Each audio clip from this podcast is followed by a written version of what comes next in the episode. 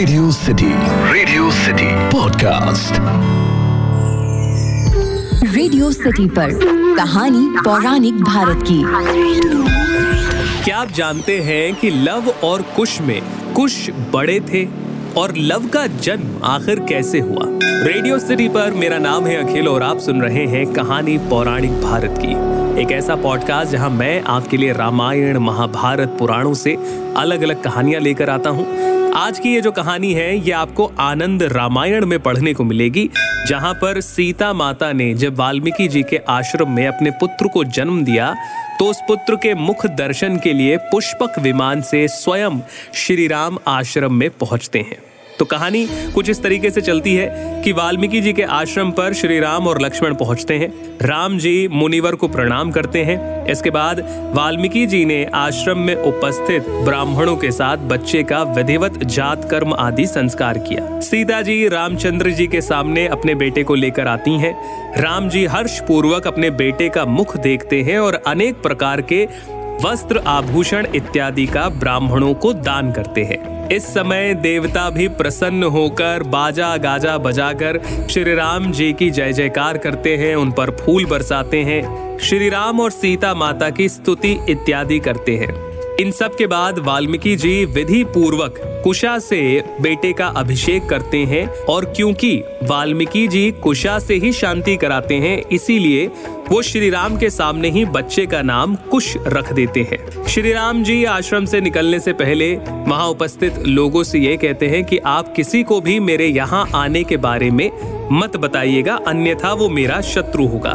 जिसके बाद श्री राम और लक्ष्मण पुष्पक विमान पर विराजित होकर वापस अपने धाम अयोध्या लौट जाते हैं। तो ये हुई कुश के जन्म की घटना, जिसमें पता लगता है कि लव और कुश में कुश जो है, वो बड़े थे, वो पहले पैदा हुए थे।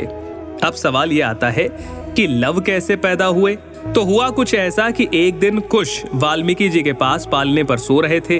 अश्विन मास का रविवार का दिन था, इसीलिए सीता माता नदी में स्नान करने की इच्छा से चल दी।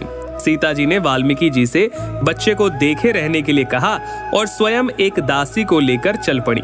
रास्ते में सीता माता ने देखा कि एक वानरी अपने पाँच बच्चों को कमर, कंधे और मस्तक पर बिठाए चली जा रही थी। उसे देखकर सीता माता ने सोचा कि देखो ये वानरी कितने प्रेम से अपने बच्चों को अपने साथ रखे हुए है और मुझ मानव जाति को देखो जो अपने एक ही लड़के को आश्रम पर छोड़कर स्नान करने जा रही है। इस तरह का विचार करके सीता माता वहाँ से वापस आश्रम की ओर लौट आई। इस बीच वाल्मीकि जी लघु शंका करने के लिए बाहर चले गए। विद्यार्थी भी अपने अपने काम से पहले जा चुके थे। सीता माता पहुँची, उन्होंने कुश को उठाया और दासी के साथ वापस स्नान करने के लिए चल पड़ी। उधर वाल्मीकि जी जब लौट कर आए तो उनकी निगाह पालने पर पड़ी। पालने में बच्चे को ना देखकर मुनि जी को बड़ी चिंता हुई। उन्हें लगा कि सीता माता कहीं उन्हें श्राप न दे दें, इसीलिए उन्होंने एक बालक का निर्माण किया। घबराहट में उन्होंने अपनी ज्ञान दृष्टि से देखा ही नहीं कि सीता कुश को अपने साथ ले गई है। कुछ देर के स्नान के बाद सीता माता दासी के साथ वापस कुटिया में आई। वहाँ उन्होंने कुश के समान ही एक अलंकारों से विभूषित बालक को पालने में सोता हुआ देखा। सीता जी ने देखकर ऋषि से पूछा कि ये बच्चा किसका है? उधर ऋषि ने देखा कि कुश तो सीता जी की कमर पर बैठा हुआ है। ये देखकर उन्हें बड़ा आश्चर्य हुआ। फिर उन्हें नमस्कार करके वाल्मीकि जी ने पूरा वृतांत बतलाया कि किस कारण उन्हें ये दूसरा बालक बनाना पड़ा।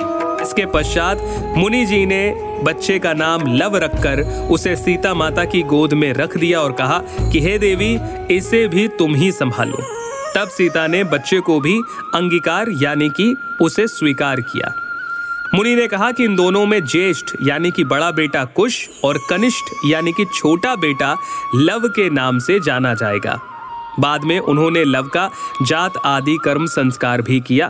ढोल, नगाड़े इत्यादि बजे स्वर्ग में देवताओं ने मंगल गान गाया और शिशु तथा वाल्मीकि जी के ऊपर फूलों की वर्षा की। तो ये वो कहानी थी जिसमें आपको पता लगा कि लव और कुश में कुश का जन्म कैसे हुआ और दोनों में बड़ा कौन है। आपको ये कहानी कैसी लगी, मुझे ज़रूर बताइए ईमेल लिखिए podcast at my radio city dot com पर। फ़िलहाल के लिए इतना ही, सुनते रहिए रेडियो सिटी रेडियो सिटी पर, कहानी पौराणिक भारत की।